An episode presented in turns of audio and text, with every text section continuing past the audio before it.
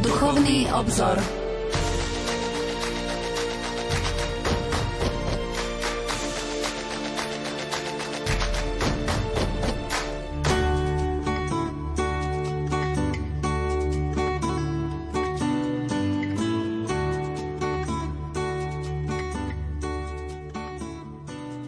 Modlitba k Pane Márii Levockej. O Matička preblahá, naša Levocká Panna Mária, za mnohé tieto stáročia Ty si bola matkou a ochrankyňou Tvojim slovenským dietkam. Zhliadni na mňa svojimi milosrdnými očami a vypočuj moju modlitbu. Daj mi potechu v mojom zármutku, silu v mojich protivenstvách a svetlo v tmej v pochybnostiach. Ty mi môžeš pomôcť v mojich potrebách, i keby to vyžadovalo zázrak.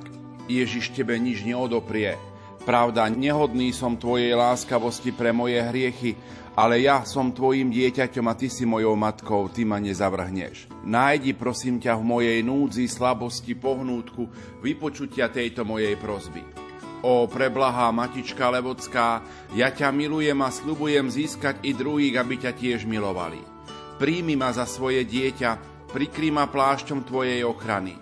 Vypros mi predovšetkým milosť svetého života a šťastnej smrti. Neopúšťaj ma, drahá matička Levocká, kým nebudem bezpečne v nebesiach, aby som s tebou Boha chválil a tvoje chvály prespevoval na večné veky. Amen. Milí poslucháči, na slávno slovanských vierozvestov svätých Cyrila Metoda sa v dnešnej relácii Duchovný obzor vrátime do Levoče na Mariánsku púť. Pokojný dobrý večer a ničím nerušené počúvanie vám zo štúdia Rádia Lumen Prajú majster zvuku Pavol Horňák, hudobná redaktorka Diana Rauchová a moderátor Pavol Jurčaga.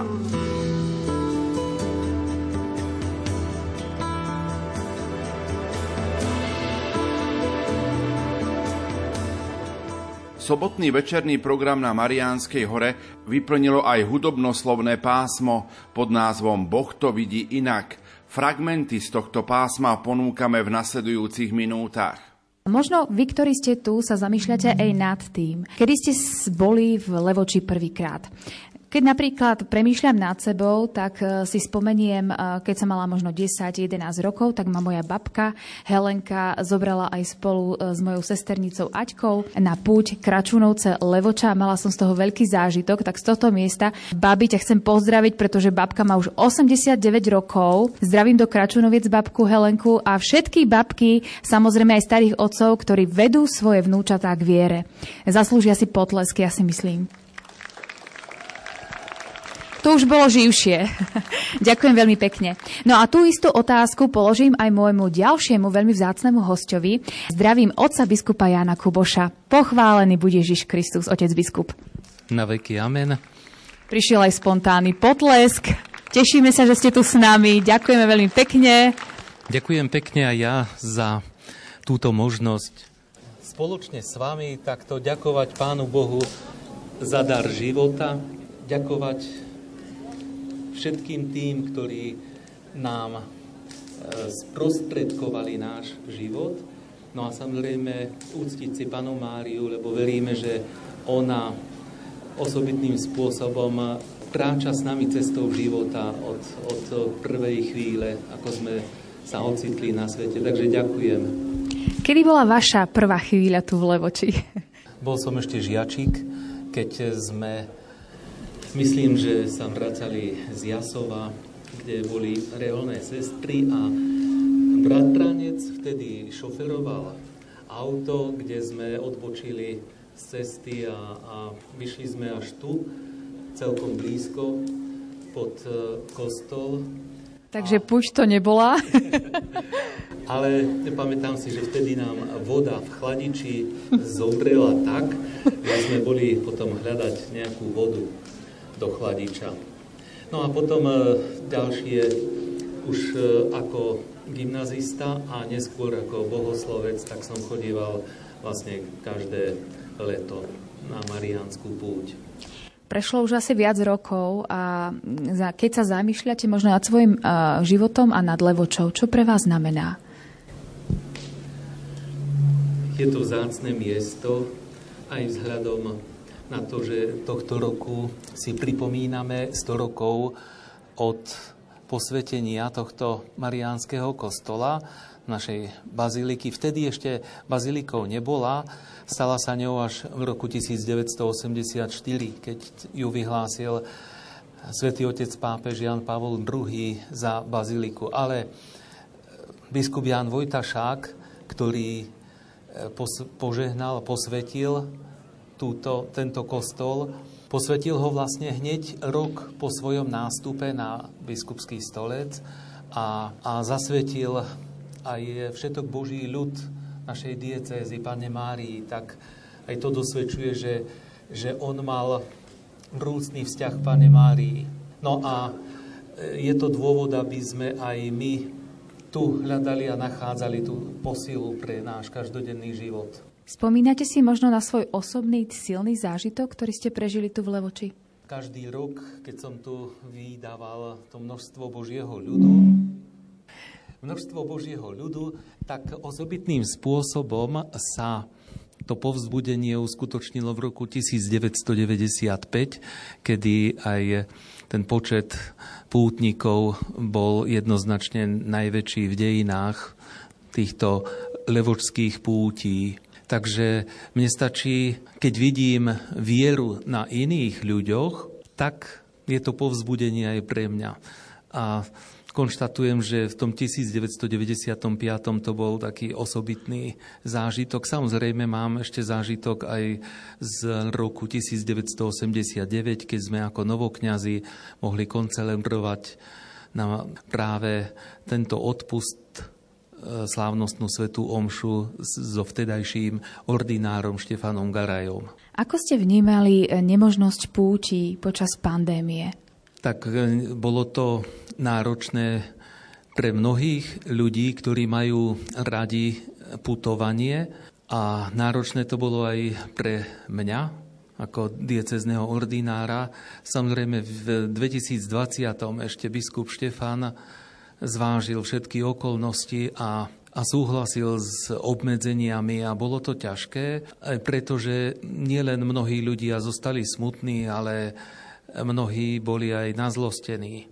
Pán Boh dopúšťa v našom živote všelijaké skúšky, ale som presvedčený, že každá jedna skúška je na to, aby sme sa osvedčili, tak ako to vidíme aj na biblických postavách. A som presvedčený, že aj tieto dvojročné obmedzenia nejakým spôsobom boli takýmto osvedčením každého jedného kresťana. Ako sme už spomínali, e, tohtoročná Levodská púť reflektuje princíp mladých a princíp rodiny, o čom svedčí aj program, ktorý je tu pripravený. Ako vnímate tieto skupiny v cirkvi? Uvedomujem si, že Pán Boh sa rozhodol uskutočniť vykupiteľské dielo tak, že poslal svojho syna na tento svet cez rodinu.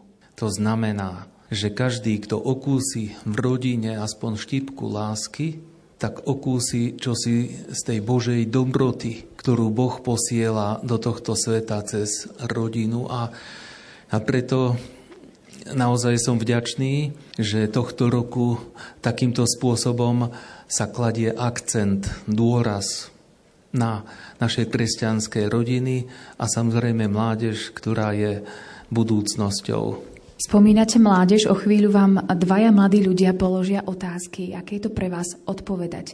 Áno, je to vždy zodpovednosť, ale každý, kto kladie otázku bez zlomyselnosti, tak určite sa dočká akéhosi povzbudenia či usmernenia a je to jednoduchšie aj pre toho, kto odpoveď dáva. Ďakujeme veľmi pekne, nech sa páči, môžete si sadnúť na chvíľu a ja medzi nás pozývam už prvého mladého človeka a je ním Peter Faltin, ktorý má 18 rokov z Veľkoviec.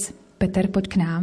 Odozdávam ti, Peter, slovo, ty povieš svoje svedectvo a potom aj prvú otázku. Nech sa páči. Tak pochválam Pán Ježiš Kristus, Otec biskup. Ja som volám Peter Faltin, pochádzam z Volkoviec a Mám možnosť študovať na dieceznej animatorskej škole vo Vážci, kde sa aj dnes stretávam s veľa ľuďmi, alebo respektíve s veľa mladými ľuďmi, ktorí majú silný vzťah s Bohom. Spoznávajú ho, učia sa mu načúvať, potrebujú ho v ťažkociach Ale presne v týchto chvíľach prichádzajú pochybnosti vo viere. Veď aj učeníci určite mali takéto pochybnosti, keď im zobrali Krista. V období dospievania sa stretávame s rôznymi problémami. Doma, keď sa rodičia hadajú a my nemôžeme nič urobiť, si kladieme otázku.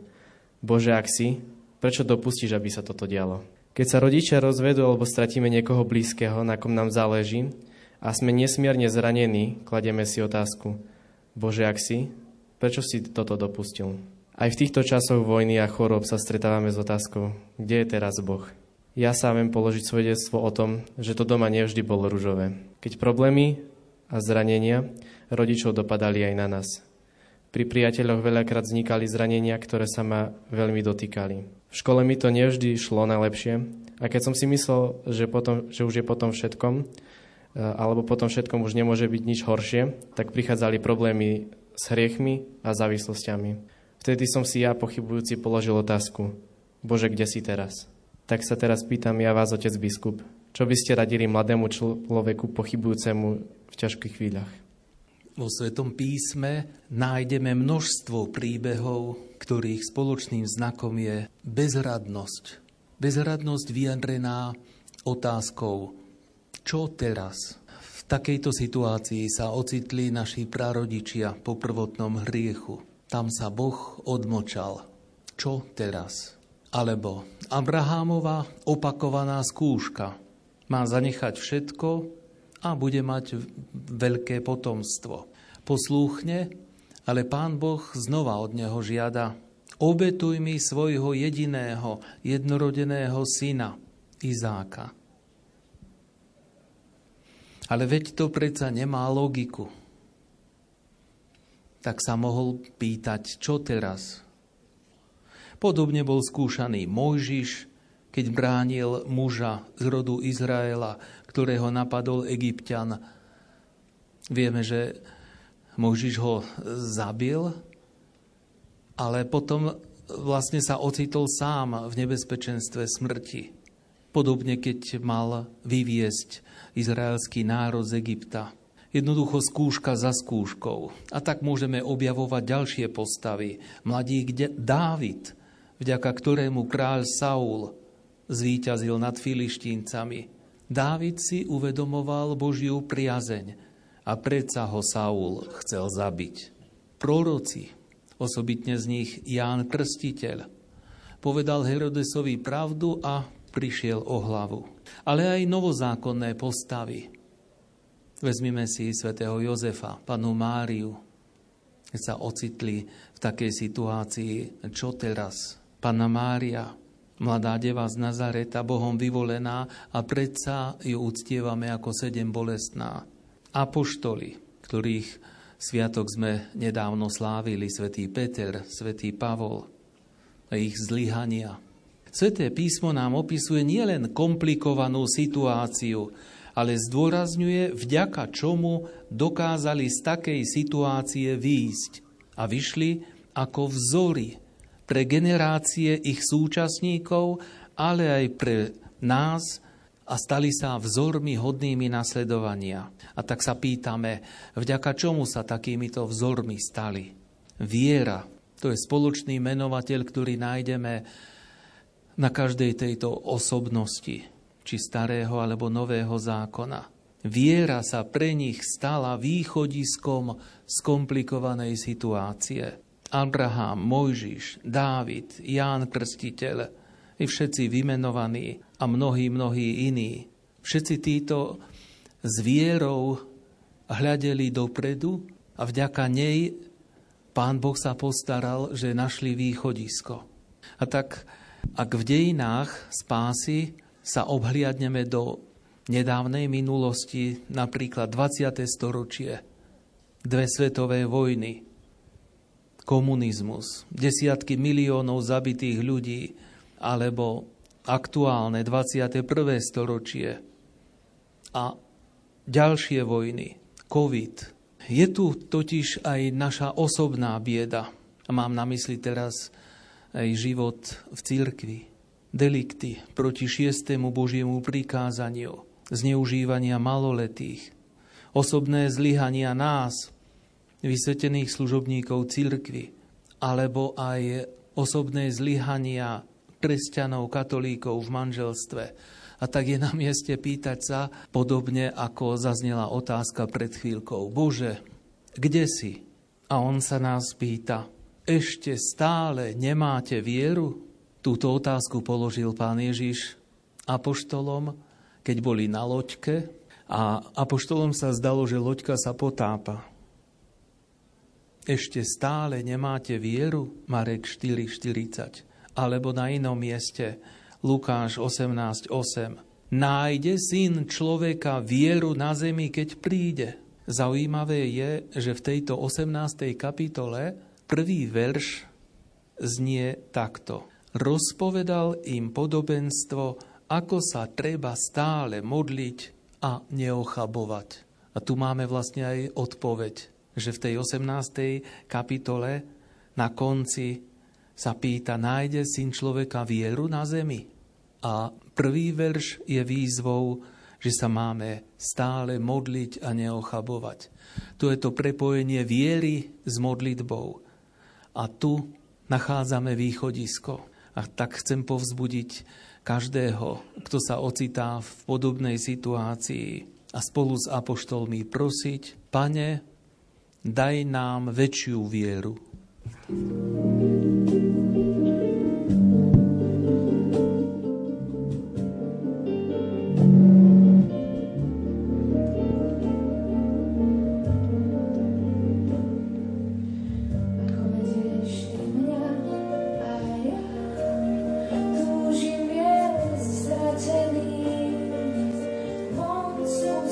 chcem tak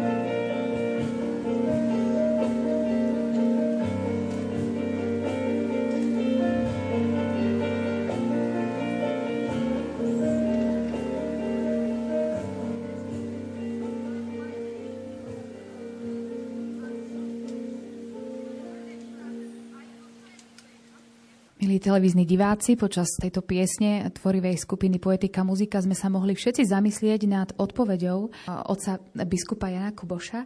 No a teraz nasleduje ďalšia otázka e, Elišky Galovičovej, ktorá má 19 rokov a je zo Spišského Štiavnika. Vítam ťa, nech sa páči. Pochválený bude Ježiš Kristus. Volám sa Eliška, mám 19 rokov a pochádzam zo Spiského Štiavnika, dediny nedaleko Popradu. Tí, ktorí ma poznajú bližšie, o mne vedia, že som skautka, rada venujem svoj čas druhým, užívam si byť v prírode a momentálne som účastníčkou diecéznej animátorskej školy vo Vážci. Veľmi ma, ba- ma baví zúčastňovať sa či podieľať sa na organizácii kadiakých akcií a hoci mi je vždy tak trochu smutno, keď nejaká víkendovka alebo iné podujatie končí, netrvá to dlho, pretože viem, že ma doma čaká rodina, v ktorej sa cítim dobre. Mám štyroch mladších súrodencov a áno, máme doma veselo. Nesmierne obdivujem našich rodičov za ich neustálu podporu v tom, čo robíme a za ich nevyčerpateľnú trpezlivosť, hoci to s nami nemajú vždy ideálne. Sú pre mňa obrovským príkladom viery, obhajovania života, lásky a postupného hľadania a budovania vzťahu s Bohom, čoho som svetkom už od malička. Keď nevedia na moje otázky odpovedať oni, navedú ma na iných, múdrejších ľudí alebo na sveté písmo. Celkovo by som to shrnula tak, že nám doma vytvárajú prostredie plné lásky, v ktorom sa nemusíme za vieru hanbiť. Vidím však, že to také jednoduché nemajú všetci. Že mnohí mladí musia hľadať inde, než doma, aby spoznali, kto je Boh že pre nich rodičia a zvyšok rodiny nemajú pochopenie a svoju vieru radšej ukrývajú, aby zbytočne nevylopovávali hadky. Alebo sa im nedarí vybudovať si zdravý vzťah s rodičmi z nejakých iných príčin. Aj medzi mojimi priateľmi sú mnohí takí, ktorí majú podobné problémy a vnímam ich túžbu aspoň čiastočne to zmeniť. Preto sa vás, otec biskup, chcem v mene všetkých nás mladých opýtať. Čo má robiť mladý človek, keď to doma nefunguje? Ako sa má zachovať, keď má problémy so vzťahom s rodičmi, no nedokáže to zmeniť? Kde viazne komunikácia, tam absentuje láska. Ak chýba benzín, nepomôže mi ani krásne športové auto s výkonným motorom. Aby bol rozhovor dialógom, je potrebné vniesť doň lásku.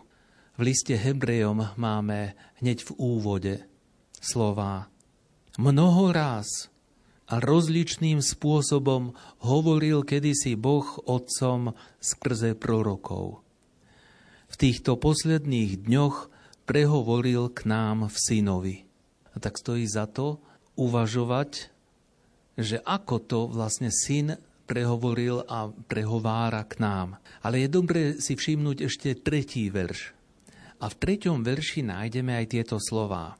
Preto, keď vykonal očistenie od hriechov, zasadol po pravici velebnosti na výsostiach. A tu je jednoduchá odpoveď. Potrebujeme sa učiť znova a znova odpúšťať. Nie trikrát, nie sedemkrát, ale 77 krát. Prečo? Lebo nám bolo odpustené, lebo mne bolo odpustené. Koľkokrát? Tak skúsme počítať, kto chodí na prvé piatky. Ak chodím na svetú spoveď na prvý piatok, alebo pred prvým piatkom, tak 12 krát mi odpúšťa pán vo svetej spovedi.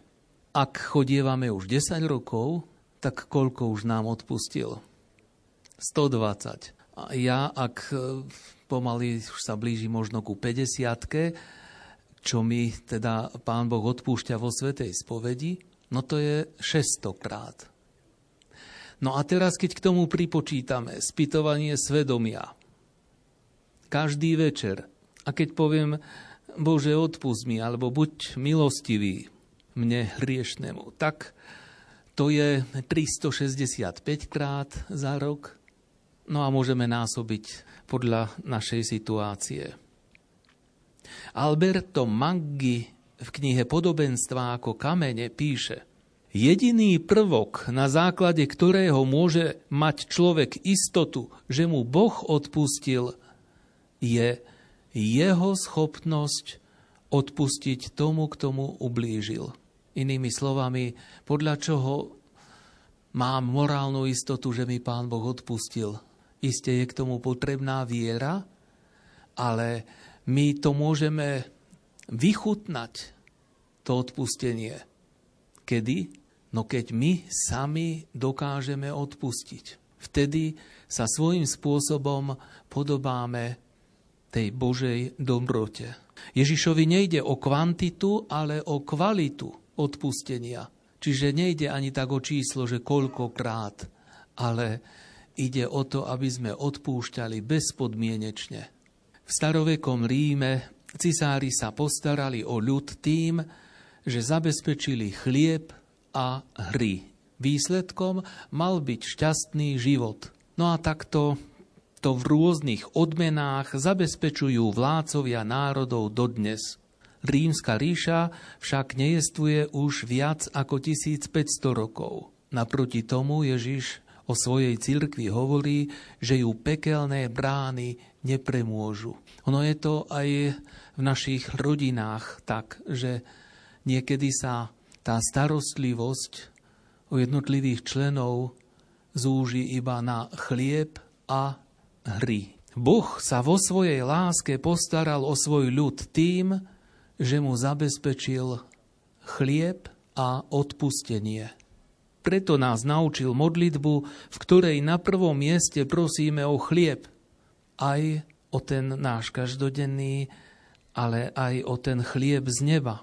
A hneď k tomu pripájame aj prozbu o odpustenie. Chlieb náš každodenný daj nám dnes a odpúsť nám naše viny, ako i my odpúšťame. Stačí. V chlebe z neba je život. V chlebe z neba je láska. Je to sám Boží syn. Teda keď vezmeme tie slová z listu Hebrejom, mnoho ráz a rozličným spôsobom hovoril kedysi Boh Otcom skrze prorokov, v týchto posledných dňoch prehovoril k nám v synovi prehovoril k nám v láske, ktorú vidíme na kríži. V láske, ktorá sa stala chlebom, v láske, ktorá nesie v sebe odpustenie. Preto tento chlieb z neba môže prijímať iba ten, kto prijal a dal odpustenie. V tomto chlebe nám Ježiš zanechal pamiatku svojho umúčenia a zmrtvých stania nie preto, aby nám ustavične vyhadzoval na oči naše hriechy, ale aby sme si znova a znova uvedomovali, že odpúšťajúca Božia láska vie aj z najväčšej zloby a násilia vyviesť dobro a ním je ovocie vykúpenia. A čo je tým ovocím vykúpenia? Zjednodušene povedané, život, sloboda a láska. A ak toto budeme mať v našich rodinách, povedzte, treba nám pre šťastný život v našich rodinách ešte niečo viac? Určite to stačí.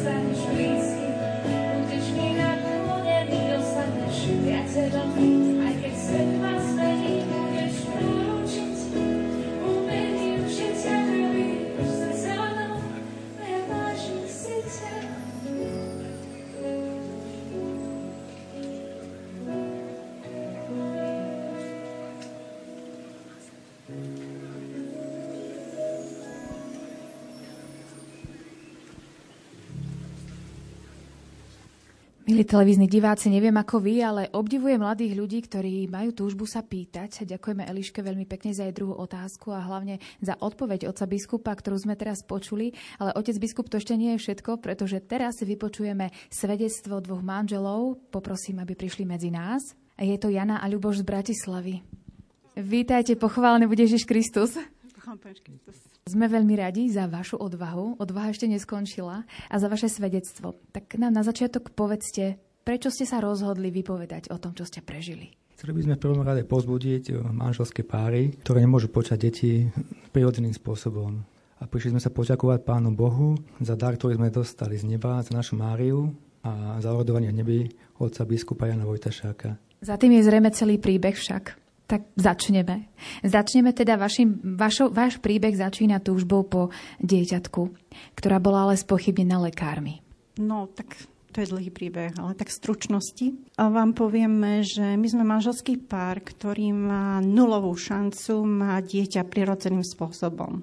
Ale je tam viacero diagnóz, veľmi závažných. A jedna z nich vylúčila mať dieťa prirodzeným spôsobom bolo to vlastne dvakrát operačne, operačne podchytené lekármi. A naposledy operácia potvrdila, že citujem lekárku, ktorá povedala, vy dvaja môžete mať dieťa jedine zázrakom. Spýtala sa nás, či veríme zázraky a my sme jej povedali, že veríme. A povedali sme, povieš, čo sme povedali? E, že máme vybratého otca biskupa Jana Vojtašáka a budeme ho prosiť. Aby sa... Budeme ho prosiť o radovanie v nebi. A takto sme ho prosili vlastne od tej chvíle, sme ho prosili 6 mesiacov, ak to môžem tak zostručniť, môžem, hej, tak vlastne do 6 mesiacov, krátko po sviatku všetkých svetých, sme zistili, že čakáme dieťatko. A modlili sme sa, také modlitby? Modlili sme sa deviatník Gocovi, biskupovi Janovi Vojtašákovi, Prečo Jan Vojtašák? Tak počuli sme o jeho procese a páči sa nám jeho životný príbeh, že bol skromný, bol verný Pánu Bohu. Mne osobne, my sme si čítali jeho listy, e, nielen jeho životopis, ale priamo jeho slova. Tak akože sila, odporúčam prečítať ich. Fakt veľký charakter, obrovské srdce, láska k človekovi, k cirkvi, No a akože stačí si prečítať tie listy a pochopíte, že o kom hovoríme. Boli v hre aj iné možnosti, ako otehotnieť vo vašom prípade? No, ja poviem tak, že lekári nám to samozrejme odporúčili, umelé oplodnenie, ale my sme vlastne nezvažovali túto možnosť do začiatku, lebo za každú cenu sme nechceli hlavne prísť takýmto spôsobom k dieťatku a chceli sme prísť prirodzeným spôsobom. Samozrejme, že chápeme manželské páry, ktoré zvažujú túto možnosť. Vieme, pod akým obrovským tlakom sú tlakom okolia, prípadne partnera, manžela, manželky. Vieme, že je to obrovská bolesť cítiť alebo mať správu, vedieť, že dieťa prirodzeným spôsobom nemôžu mať. Ale ja im odkazujem len jednu, myslím, že s manželom, jednu správu, že Bohu všetko, je všetko možné. A zázraky sa dejú aj v dnešnom, aj v tomto storočí, ako to je u nás. Janka, vy ste povedali o svojom manželovi v tomto kontexte jednu veľmi peknú vec, tak prišiel často povedať. Ja mám jedno obrovské šťastie, že mám manžela, ktorý ma miluje takú, aká som so všetkým, čo ko mne patrí. Aj keď, keď sme sa brali, tak sme naozaj nevedeli, že ma dieťa nemôžeme mať. To sme sa dozvedeli až neskôr. Ale je to úžasný pocit, keď vás niekto príjme tak, aký ste, miluje vás so všetkým, čo k vám patrí aj s tým, že mu nemôžete dať biologické dieťa. Ale viem, chápem ženy, manželov, keď nemajú takýchto partnerov, ale chcem ich poprosiť, či by mohli urobiť to isté, čo sme urobili my. Že takúto situáciu nezvládnete sami. To je nad vaše sily. My sme pustili do nášho života Boha. Pána Boha, zverili sme náš vzťah. To znamená, že má miesto v našom živote. Ako sme to urobili, tak sme cítili obrovskú silu. Asi tak. Myslím, že práve ten zázrak ide k nám. Je to zázračná Mária. je to zázrak? Milí pútnici, je to zázrak? No, je to zázrak. Mária. Zoberieš ty? Ja Vlastne je to zázrak, lebo aspoň tak môžem. Uh, tak vám poviem, že keď sa Mália i napriek tým obrovským zdravotným problémom, ktoré som mala, narodila sa úplne zdravá. 5 kg, 50 cm. Prežila som, prežila Mária, prežila som ja. A napriek môjmu veku, už som, už som mala po, 40, po 47, už 48 ma brali, viac menej tak je to vo vyššom veku, tak vlastne naozaj, čo vám poviem, Bohu je všetko možné. A my sme, budem hovoriť, lebo manžel nemôže teraz, ale ja poviem, že my sme mimoriadne vďační pánu biskupovi Vojtašákovi za príhovor neby. A keď Mara Mária mala rok, tak sme sa mu boli už ako z ročnou poďakovať. A ešte zosnulého biskupa Sečku sme informovali o tom, že vlastne tu ten zázrak je a poskytli sme všetky informácie, zdravotné doklady na proces blahorečenia. Ďakujeme veľmi pekne za povzbudenie. Ďakujeme za vaše svedectvo a samozrejme aj za vašu odvahu. A pozrite, aj Mária tlieska. Ďakujeme krásne, naozaj. Majte sa veľa požehnania do vašich životov prajem.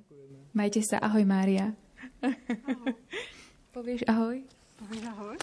Papa? Nie, tak nám on zakýva. Otec biskup, ja idem k vám. Vy ste si vypočuli toto svedectvo a čo na ňo hovoríte? Aké sú vaše pocity? Tak uh, slovami mladých ľudí by som možno povedal iba wow.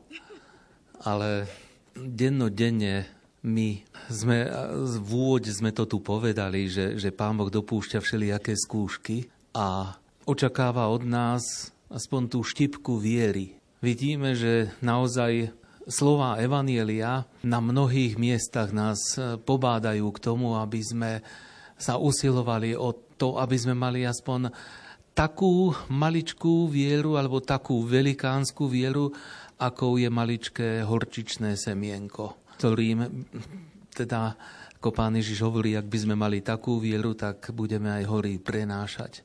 Samozrejme, aj toto svedectvo je dôvodom na veľkú vďačnosť Pánu Bohu a v našich očiach aj za naozaj veľké svedectvo Božieho sluhu biskupa Jána Vojtašáka, ktorý dával každého človeka naozaj na, na také miesto, ako ho vidí Pán Boh. A my aj tieto minúty, keď uvažujeme, že ako to vidí Boh, Boh mnohé veci vidí inak.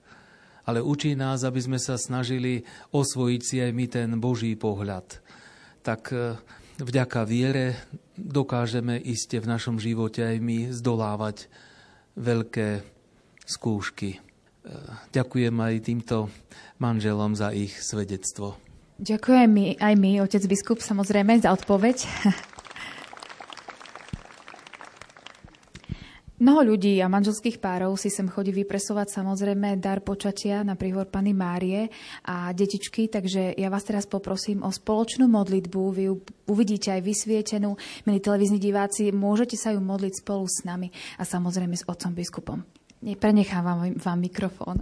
Nebeský Otče, Ty, ktorý si stvoriteľ všetkého, čo existuje a pán života, od ktorého pochádza každé odcovstvo Požehnaj všetky rodiny, osobitne tie, ktoré prosia o dar nového života. Ježišu, syn Otca, Ty, ktorý tak veľmi miluješ deti, že nebeské kráľovstvo prisľubuješ len tým, ktorí im budú podobní. Daj, nech manželia s vďačnosťou prijímajú všetky Tvoje dary, najmä dar nového života. O Duchu Svetý, Ty, ktorý si svojou mocou spôsobil v Najsvetejšej neveste a panne, aby panensky počala vtelené slovo, učiň, aby sa manželia otvorili Tvojmu pôsobeniu a aby ich láska, ktorá sa stane telom, stala sa skrze Tvoju moc aj žriedlom nového života.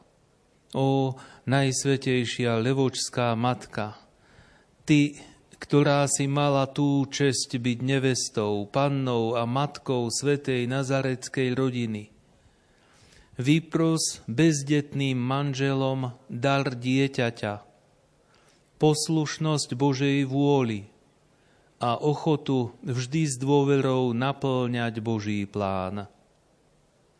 A nám všetkým, pomáhaj v núdzi a z každého nebezpečenstva nás vysloboď, Ty, Panna slávna a požehnaná. Amen.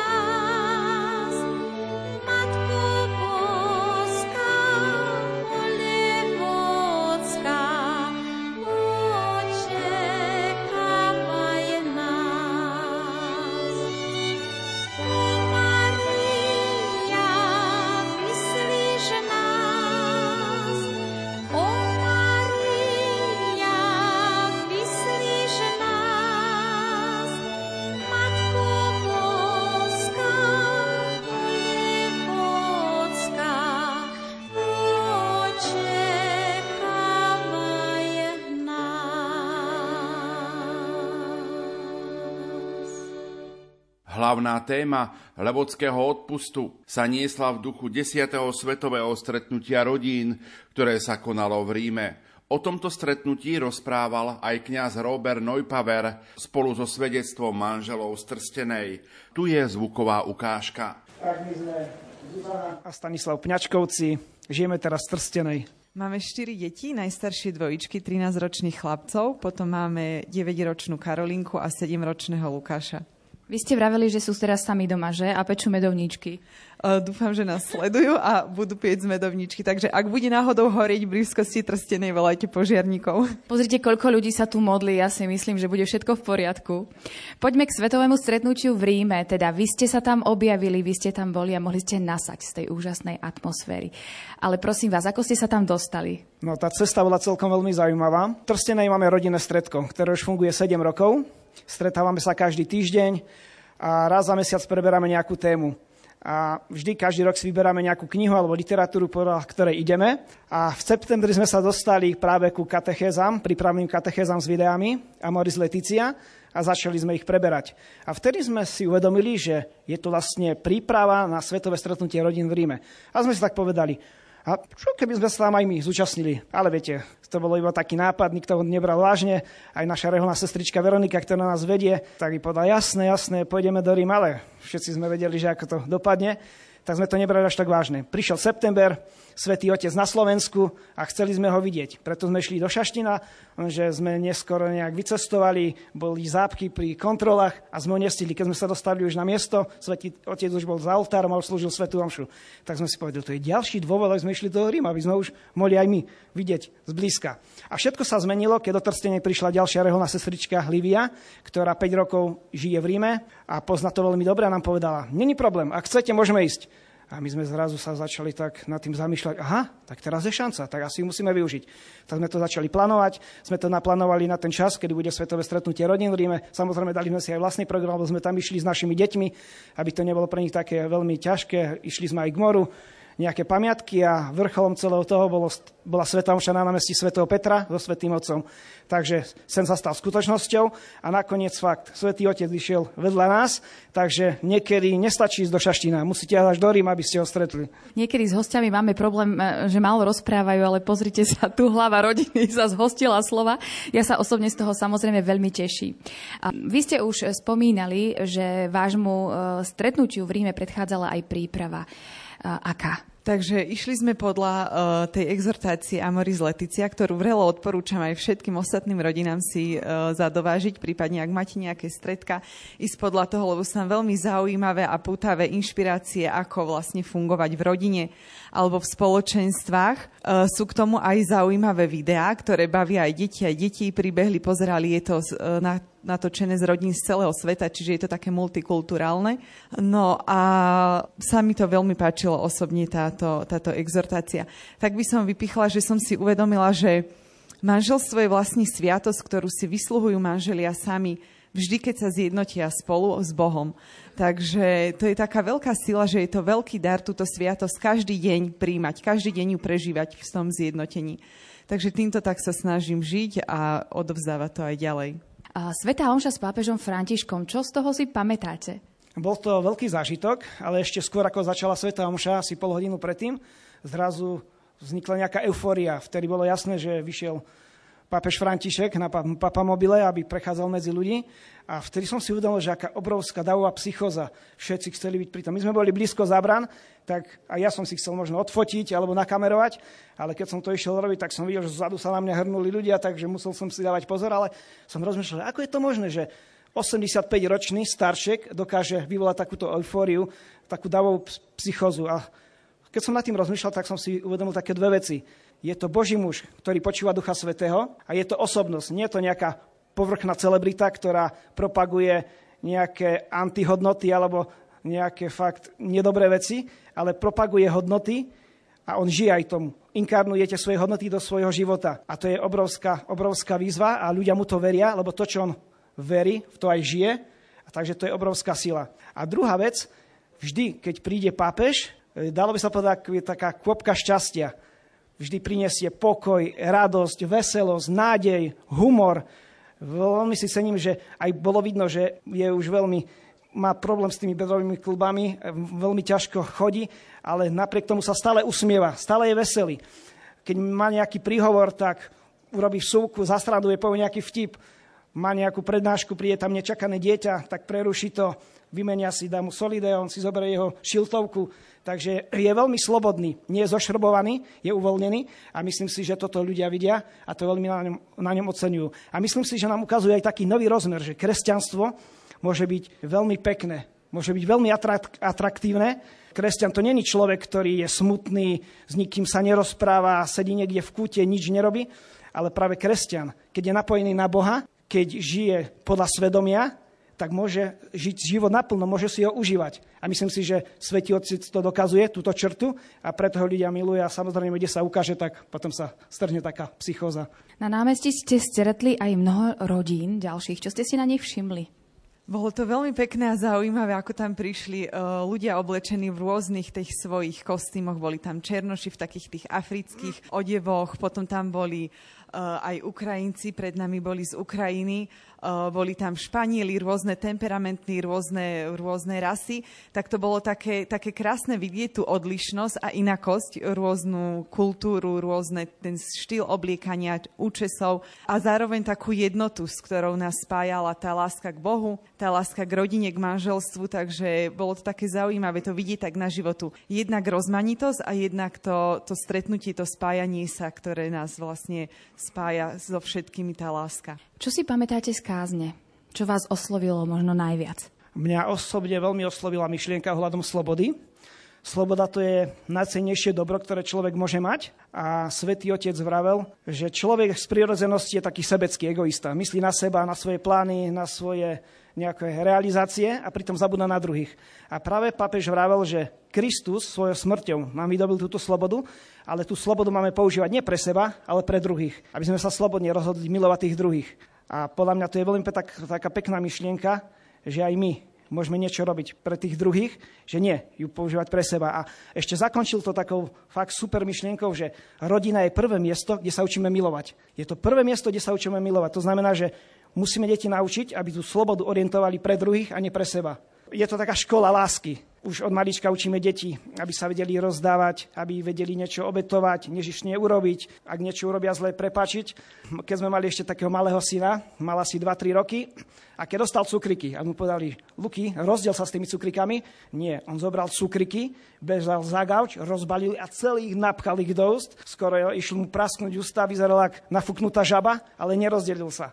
Ale postupom času, keď sme mu to vysvetľovali, že to nie je správne, že musí myslieť na tých druhých, tak teraz nemá problém, aby sa on vedel rozdeliť. Takže táto škola lásky slúži pre deti, aby sa učili. Učili sa rozdávať, učili sa myslieť na tých druhých. Ale samozrejme, že budú chyby, nebude to 100%, niekedy vás možno trikrát budú na seba myslieť a raz na tých druhých, ale to je v pohode, lebo to je škola ale musíme pamätať, že aby sme dosiahli ten cieľ, ten princíp lásky, kde zistia, že keď ty robíš tých druhých šťastných, vtedy aj ty si šťastný. Keď dávaš, získavaš.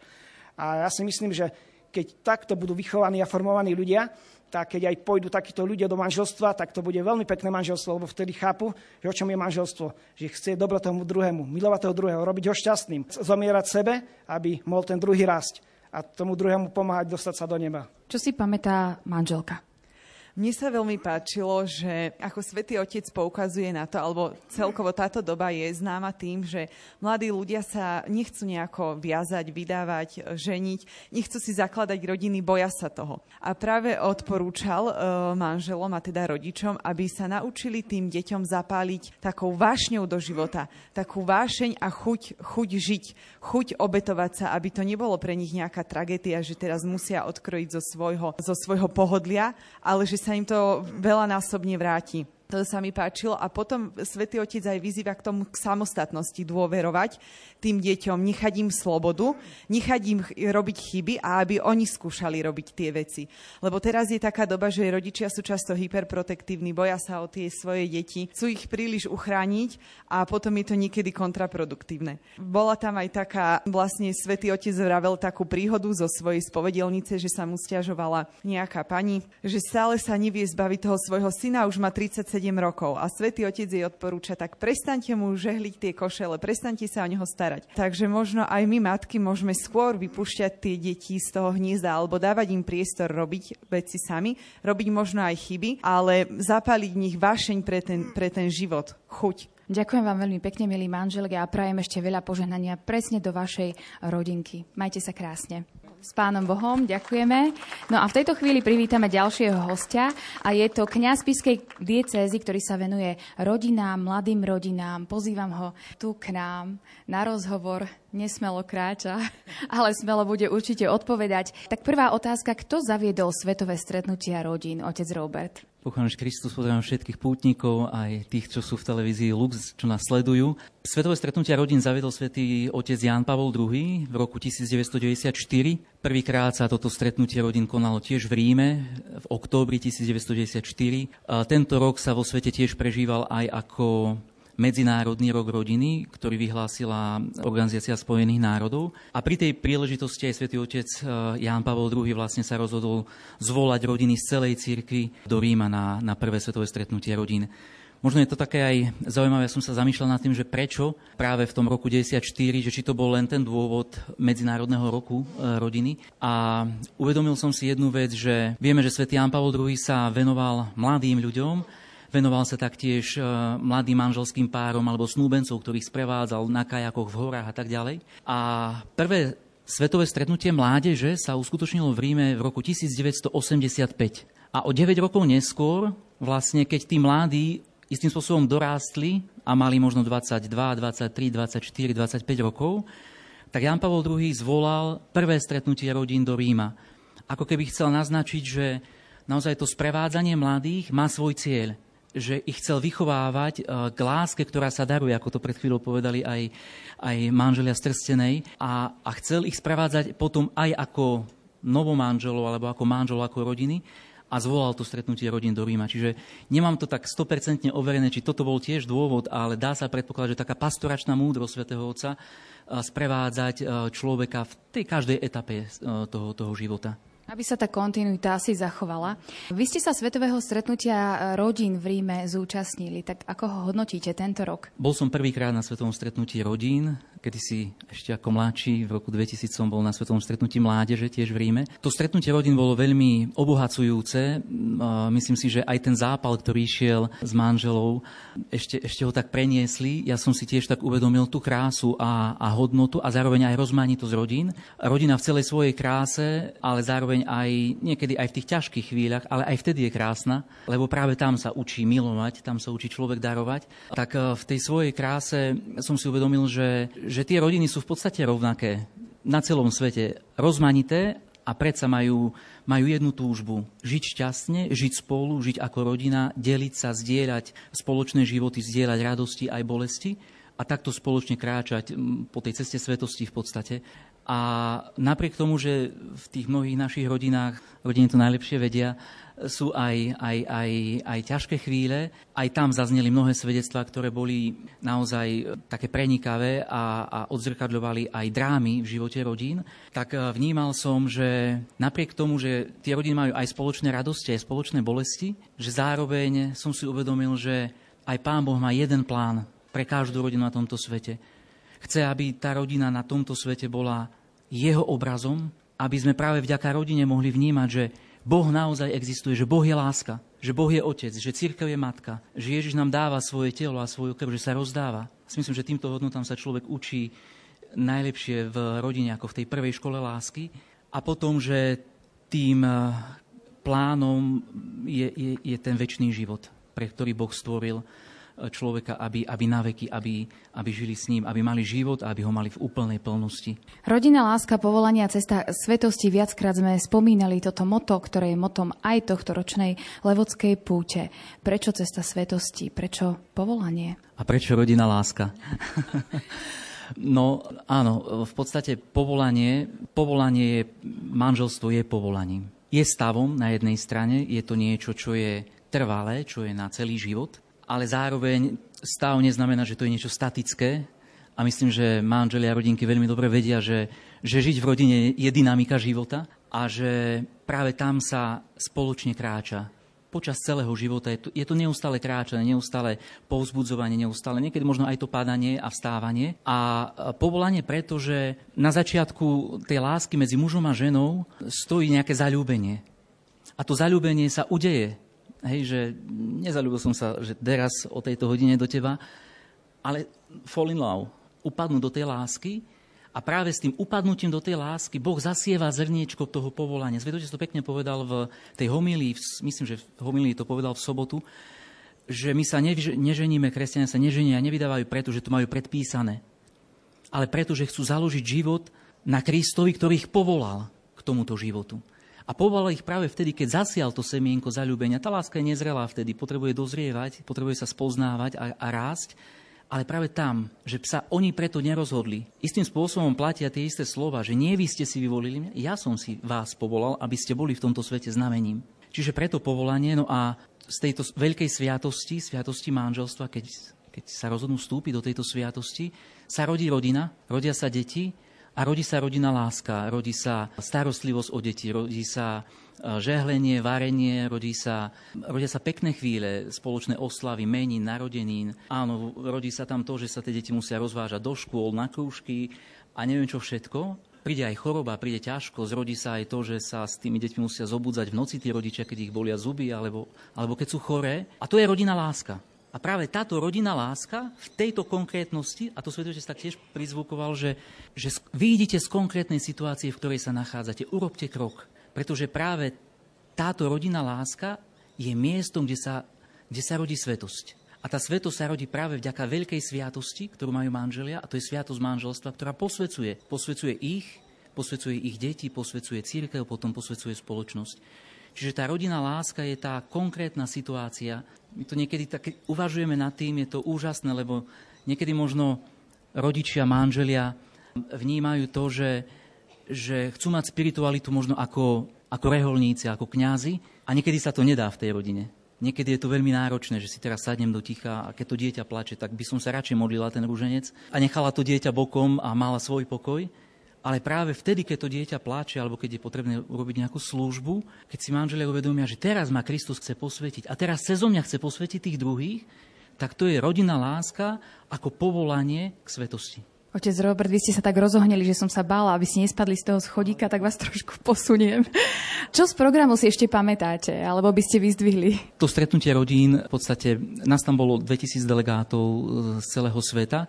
Iné bolo v tom, že predtým sa zvolávali stretnutia rodín, všetky rodiny z celého sveta prišli na jedno miesto. Tohto roku prvýkrát Svetý Otec to urobil tak, že chcel, možno aj kvôli covidovej situácii, ale myslím si, že chcel rozniesť to stretnutie do všetkých dieces a aj na Slovensku, zvlášť minulého týždňa, keď vrcholilo v Ríme stretnutie rodín, tak sa v mnohých diecezach otcovia biskupy stretávali s rodinami zo svojich diecez. My sme tam, kde iní končia, my sme začali minulého týždňa tu na Marianskej hore a v podstate vrcholí to dneska. Celý ten program aj tu na Marianskej hore bol zameraný na, na tematiku manželstva a rodiny. A teda to bolo troška iné a bolo nás tam v podstate len 2000 delegátov z, celého sveta a to stretnutie rodiny je stále doprevádzané aj takým trojdňovým teologicko-pastoračným kongresom, kde zaznievajú rozličné prednášky na rôzne témy. Všetky tie prednášky vlastne prednášali manželia z celého sveta a každá tá jedna prednáška alebo nejaký vstup boli tam aj také panelové vstupy 15-minútové, nejaké svedectvo a podložená tá prednáška tým svedectvom. Bolo to veľmi silné, bolo to veľmi pekné, zaznie tam veľmi hlboké myšlienky, aj hlboké svedectva. A ja som si uvedomil vtedy, alebo sa mi to tak znova potvrdilo, že, že círka má úžasné posolstvo, ktoré možno potrebujeme odkryť potrebujeme odhaľovať, potrebujeme poznávať, potrebujeme študovať aj, ako spomínali manželia z Trstenej, že sa venovali rok príprave, že spoznávali dokument Amoris Leticia, ale sú mnohé ďalšie dokumenty, ktoré, ktoré církev učí, alebo vydala a učí magistérium. A ja som si uvedomil, že toto učenie církvy, keďže bolo tam podložené tými svedectvami tých konkrétnych rodín, že to nie je niečo abstraktné. Že církev vie, čo rodiny žijú, vie, čo rodiny potrebujú a že, že to učenie nie je oddelené od života. Lebo niekedy môžu niektorí povedať, že, že to je učenie, to je nejaká idea pekná, ale realita je iná. Ale v podstate nie.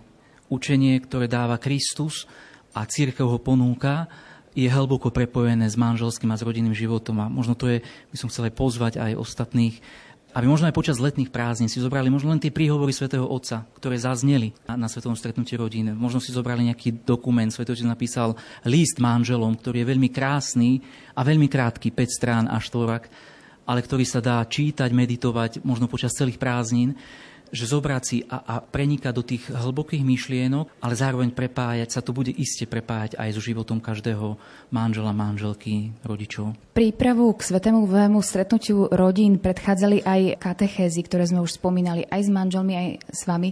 Myslíte si, že je to cesta, že je to dôležité práve takýmto spôsobom sa pripravovať na to stretnutie? Isté, lebo ak to nemá byť len nejaké stretnutie poviem takého, že wow efekt emočného charakteru. Naozaj už len ten názov Rodina, láska, povolanie k svetosti a každá katechéza, bolo ich sedem prípravných katechéz, mala svoj, svoj konkrétny obsah a tie prípravné katechézy práve slúžia na tú prípravu, aby, aby sa manželia viac poznali, aby viac poznali to, kým sú, aby viac poznali to, tú hĺbku tých svojich vzťahov, aby možno došlo aj k nejakému ozdraveniu, k nejakej premene. A potom už to celosvetové stretnutie rodiny je len vyvrcholením, je len akousi slávnosťou, ktorá má tiež iste veľmi dôležitú úlohu, ale vieme, že ten, aj, aj v kuchyni ten výsledok je dôležité, čo je vo vnútri. Niekedy viac ako to, čo je len na vrchu. Čiže tie katechézy sú dôležité a my sme sa usilovali v podstate tiež aj, aj do diecez. Každý mesiac išli kňazom aj námety na príhovory, vychádzajúc práve z týchto katechéz a viem, že niektorí spolubratia mi spomínali, že ich, že ich požívajú v rámci svojich farností v nedeľo, po nedeliach na Svetých Homšiach alebo v rámci stretiek s, s manželmi. Takže je dôležitá tá príprava, aby to nezostalo len, že to bolo a teraz čakajme na niečo nové, ale že sa to začne pripravovať a potom aj žiť. Otec Robert, ja by som vás ešte počúvala. Ja si myslím, že do pastorácie rodín sa veľmi hodíte. Ďakujeme krásne za tento rozhovor aj za všetko to, čo robíte okolo a prajem vám ešte veľa síly do vašej služby a takisto veľa múdrosti. Majte sa pekne. Ďakujem veľmi pekne, požehnaný deň všetkým.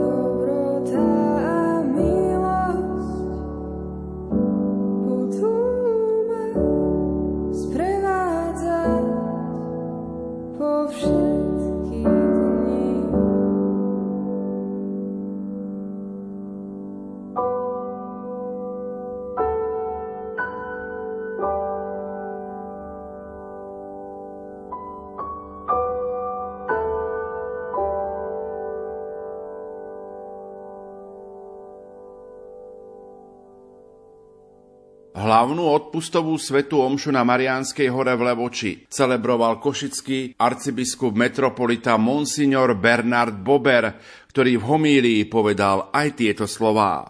Excelencie, bratia v biskupskej službe, osobitne ty, Janko, diecezný administrátor spiskej diecézy.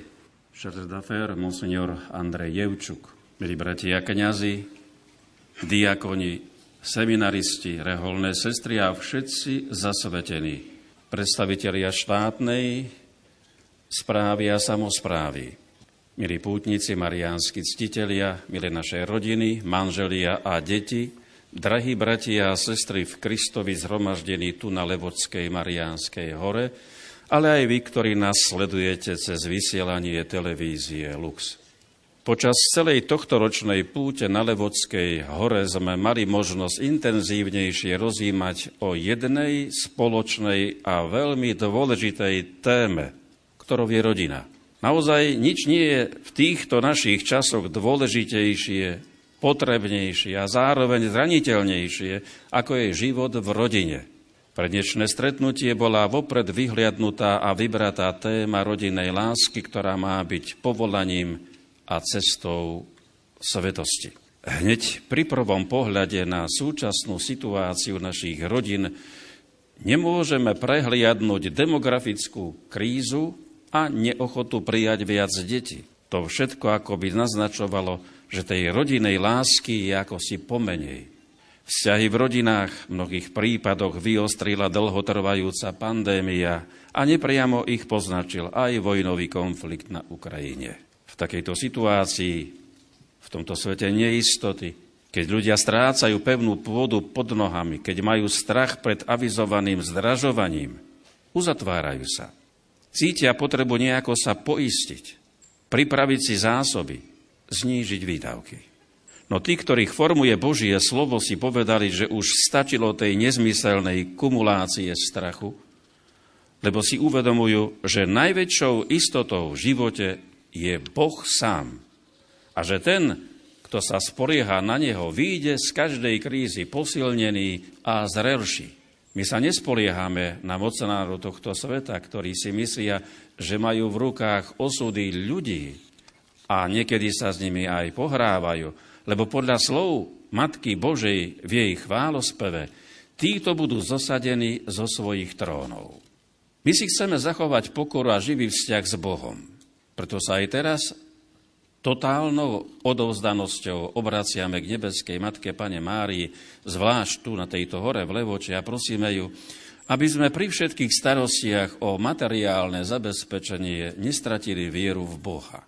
Prosíme ju, aby sme nestratili odvahu riskovať svoje pohodlie kvôli tomu, aby sme si zachovali charakter, svedomie, hodnoty a predovšetkým rodinnú lásku, ktorá sa nedá ničím zaplatiť. Boh každého z nás povoláva na cestu k svetosti.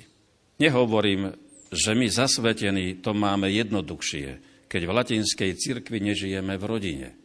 Aj celibát našich kňazov sa počas pandémie ukázal ako nesmierna výhoda, bez zábran rodinných povinností vystaviť sa hoci aj ohrozeniu života v službe svojim veriacim kdekoľvek a kedykoľvek. Všetko má teda svoje náročnosti i svoj význam. No obzvlášť povolanie k životu v rodine, povolanie byť otcom a mamou, povolanie vychovávať deti je každodennou výzvou obetovať svoj život. Aj rodinný život je teda účinnou formou a cestou k posvedcovaniu a svetosti. Svetosť nie je len pre zasvetených, ale predovšetkým pre rodičov i deti. Ide o to, aby sme nestratili zo života Ježiša. Lebo hoci budeme žiť skromnejšie či chudobnejšie, môžeme vždy zostať bohatí na lásku. A preto ani spomínané zdražovanie, to nie je dôvod na to, aby sme boli chudobní na deti. Deti neoberajú o slobodu ani ženu, ani muža, nie sú hrozbou pre rodičov, ale prinášajú šancu vyzrieť, darovať svoj život v obetavosti a rozdeliť ho v láske. Takejto motivácii veľmi napomáha kresťanská viera. Ježiš Kristus, ktorý nás chce ťahať hore, odlepiť sa od seba a žiť pre svoju rodinu. Naozaj, aby sme v živote vydržali, či už v manželstve alebo zasvetenom živote, musíme žiť s pohľadom upretým k nebu. Bez modlitby sa to nedá. Lebo napriek najvznešenejším ľudským snahám si nevystačíme. Máme svoje limity, ktoré nás tlačia k zemi a sú príčinou pohoršení i kríz, no manželstvo napojené na sílu Božej lásky sa môže oprieť a čerpať silu z mocnej, trvalej, vernej Božej lásky, schopnej odpustiť každé zlíhanie. Nebojme sa urobiť ten pomyselný krok naviac, ako hovorí a odkazuje svätý otec František rodinám pri otvorení 10. svetového stretnutia rodín v Ríme. Nebojme sa urobiť krok k objatiu i prijatiu našej rodinej situácie, aj nášho rodinného kríža. Lebo kríže napríklad v podobe choroby sú súčasťou každej rodiny. Preto nám svätý Pavol Apoštol odporúča v súžení buďte trpezliví, v modlitbe vytrvalí. Choroba a skúška zmenia priority a veľakrát prinesú pokoru i pokoj do vzťahu. Aj choroba sa môže stať prostriedkom na posvedcovanie. Koľky vaši známi a priatelia vyslúžili svojmu manželovi či manželke všetko potrebné až do posledného dňa, až do smrti. Sú to vzácne a hrdinské príklady obetavej lásky a starostlivosti. Ďakujeme za to, že takto svedčíte jeden pri druhom o svojej láske. Ďalší prepotrebný krok naviac na manželskej ceste k svetosti je potrebné urobiť smerom k odpúšťaniu. Nikdy nebude dosť odpúšťania v manželstve, lebo v každom manželstve sú krízy. A krízu treba najprv odkryť, pomenovať a až tak nastúpiť cestu na jej vyriešenie. Možno mi dáte za pravdu, že krízu do manželstva často prináša nedostatok úprimnosti, nevera, peniaze, moc i kariéra, nevraživosť a zatvrdnuté srdce. Pozerať sa na rozpad rodiny je vždy bolestné. Je to tragédia. Zmiznú úsmevy, rodiny z oboch strán sa prestanú stretávať a deti sú dezorientované. Cítiť hlbokú bezradnosť. No Ježiš dokáže presvetliť aj tieto temné chvíle a uzdraviť zranenia, lebo aj uprostred búrky Boh vidí, čo je v srdci človeka. Priznať si chybu, poprosiť o odpustenie, aj pripravenosť odpustiť, to sú Božie impulzy, ktoré presahujú naše ľudské sily a my veľmi dobre vieme, že je to možné. Cesta uzdravenia vzťahu, manželstva a rodiny začína v spovednici a potom, ak je to potrebné, aj v konzultácii s odborníkmi v nejakej manželskej poradni. Ak nevieme nájsť riešenie, dajme si poradiť. Urobme všetko pre záchranu manželstva. Odpustenie lieči každú ranu. Takto aj deti na svojich rodičoch vidia pokoru a silu, ktorú k odpusteniu dáva iba Boh. Takto sa od rodičov môžu deti naučiť, ako povstať z každého pádu. Lebo ak raz v živote tiež urobia chybu, budú pamätať na to, že pán nás dvíha a učí odpúšťať aj iným. V jednej rodine pred rokmi prišlo k ťažkej zvade – Manželia sa medzi sebou pustili do veľkej výmeny názorov, v prudkej hádke trieskali dverami a stoličkami a deti pritom nemo mlčali. Ale najstaršia dcera dostala nápad. Nebadane sa vytratila z blízkej, a z blízkej telefónnej búdky, ktorý to ešte tak fungovalo, vytočila číslo svojich rodičov. Telefón zazvonil a vzal ho otec. Dievča zmenilo hlas a vraví. Dobrý deň, tu je redakcia časopisu Nová rodina. Robíme prieskum pre náš časopis na túto otázku. Milujete svoju manželku? Odpovedajte, prosím. Otec celkom zarazený váhal odpovedal, no pravda, že prirodzenie. Aj manželka vás? Otec volá manželke. Olga, poď sem. Olga berie telefón a počúva. Prepášte, robíme prieskum o rodinách v našom meste. Milujete svojho manžela? A ona spoznáva hlas svojej cerky a dojata odpoveda, pravda, že milujem. Ďakujem. Ozvala sa malá redaktorka a skončila. Otec si uvedomil, čo sa deje, vzdychol si a povedal, takú mám chuť na kávu. Prosím ťa, Olinka, správ mi kávu. A nastalo medzi nimi utíšenie. Drahí bratia a sestry, tak málo stačí, aby sa aj husté chvíle zriedili odpustením, väčšou pokorou a prajnosťou, jednoducho manželskou láskou. Máte ju. Udržujte ju. Vráťme sa k prvým chvíľam, prvej horlivosti jeden za druhého. Je to veľmi dôležité. Odpúšťanie nás učí empatii, a to nielen voči našej rodine, ale aj voči iným rodinám a hlavne voči tým, ktorí potrebujú pomoc. A toto je ďalšie potrebné svedectvo zo strany našich rodín. Učme sa tejto schopnosti prijatia, aby sme neboli uzavretou a sebeckou bunkou, ktorá nepotrebuje ani chodiť do spoločenstva, ani do kostola a s nikým nechce mať nič. Toto to je najhoršie. Ale prejaviť ľudskosť, pohostinnosť a štedrosť je veľká škola do života pre vaše deti. Tak, ako ste to aj mnohí z vás urobili počas stále trvajúceho vojnového konfliktu na Ukrajine, keď ste do svojich rodín a do svojich domovov prijali ľudí utekajúcich pred vojnou. Za to vám vyslovujeme úprimné poďakovanie. Vždy si nájdeme miesto pre iných, aj pre svojich starých rodičov. Nebojme sa byť viac generační. Toto je škola, ktorá sa vyučuje v rodine.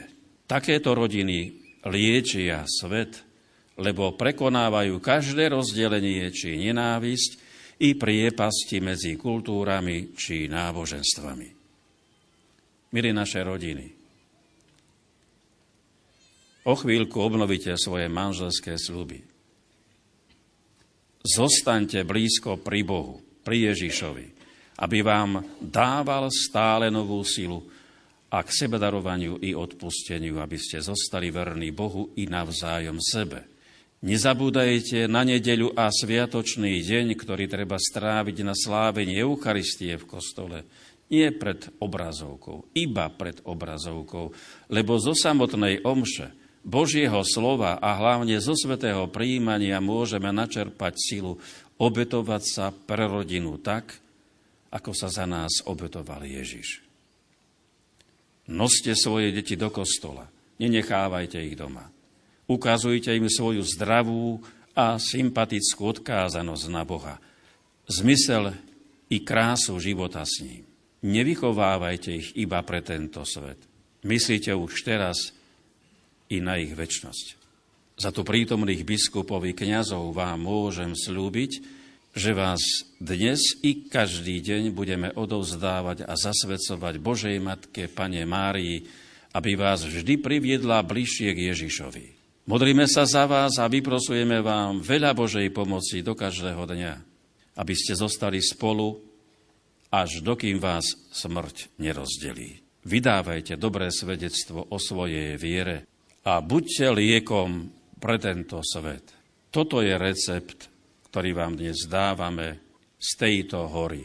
Iste je podpísaný najlepším lekárom a najlepšou mamou. Amen.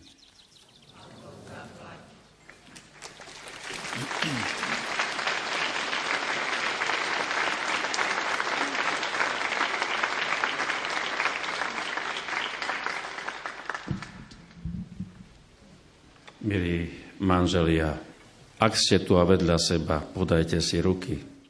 Ak nie ste, tak na diálku. A tu pred oltárom nášho pána Ježíša Krista, kedy ste kedysi slúbili a prisahali vernosť, lásku až do smrti, dnes si obnovte svoj manželský súhlas a opakujte teraz za mnou. Pred oltárom nášho pána Ježíša Krista obnovujeme svoj manželský súhlas a prosíme pána, aby sme žili stále v jeho milosti a láske. Tak nám Pán Boh pomáhaj. Drahí marianskí putníci, teraz pred záverečným požehnaním ešte bude nasledovať misijné vyslanie manželov. Drahé rodiny, pozývam vás, aby ste pokračovali vo svojej ceste počúvaním Otca, ktorý vás volá. Staňte sa misionármi na cestách sveta. Nekráčajte sami. Vy, mladé rodiny, nechajte sa viesť tými, ktorí poznajú cestu. Vy, ktorí ste vpredu, buďte spoločníkmi na ceste pre ostatných. Vy, ktorí ste stratili cestu kvôli ťažkostiam, nenechajte sa premôcť smútkom. Dôverujte láske, ktorú do vás vložil Boh a každý deň proste ducha, aby ju oživil. Ohlasujte s radosťou krásu toho, že ste rodina. Oznamujte deťom a mladým ľuďom milosť kresťanského manželstva. Darujte nádej tým, ktorí ju nemajú. Správajte sa tak, ako by všetko záviselo od vás, ale vedzte, že všetko treba zveriť Bohu. Buďte tými, ktorí šijú tkanivo spoločnosti a synodálnej cirkvi, vytvárajú vzťahy, rozmnožujú lásku a život. Buďte znamením živého Krista. Nebojte sa toho, čo od vás pán žiada. Nebojte sa byť voči nemu veľkodušnými. Otvorte sa Kristovi, počúvajte ho v tichu modlitby. Sprevázajte tých, ktorí sú najkrehkejší. Ujmite sa tých, ktorí sú sami utečencov i opustených. Buďte sejbou bratskejšieho sveta. Buďte rodinami s veľkým srdcom. Buďte prívetivou tvárou cirkvy. A prosím, modrite sa, vždy sa modrite. Nech vám Mária, naša matka, príde na pomoc, keď sa minie víno Nech je vašou spoločničkou v čase ticha a v čase skúšky. Nech vám pomáha kráčať spolu s jej zmrtvých stalým synom. Počas uplynulého týždňa do Levoče prišlo viac ako 400 tisíc pútnikov z celého Slovenska. Sme radi, že sme tam mohli byť aj my a vy prostredníctvom vysielania Rádia Lumen. Za pozornosť vám tejto chvíli ďakujú majster zvuku Pavol Horňák, hudobná redaktorka Diana Rauchová a moderátor Pavol Jurčaga. Do počutia.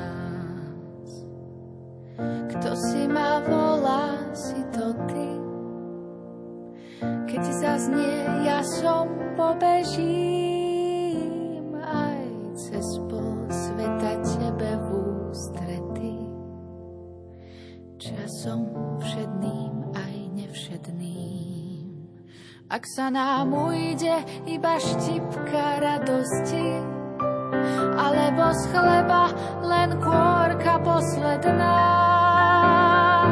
Chyť ma za ruku a nepusti, keď zabudnem, čo blízkosť znamená.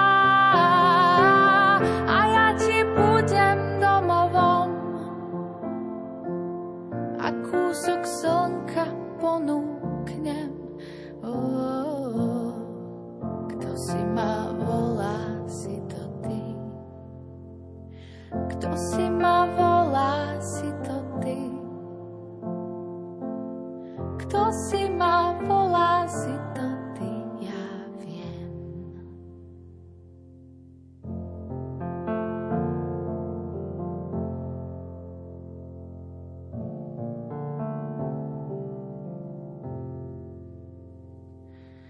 Aspoň raz denne s odvahou povedzme ozaj ťa milujem. Veď obrúčka nie je iba kou, ale rícosť, čo sa rodí z ohňa zmien. Sú putá, čo sa nedelia, len o dobré slovo, nádej, žiaľ. Oh, a trvajú pevne kde by iný sotva vydržal.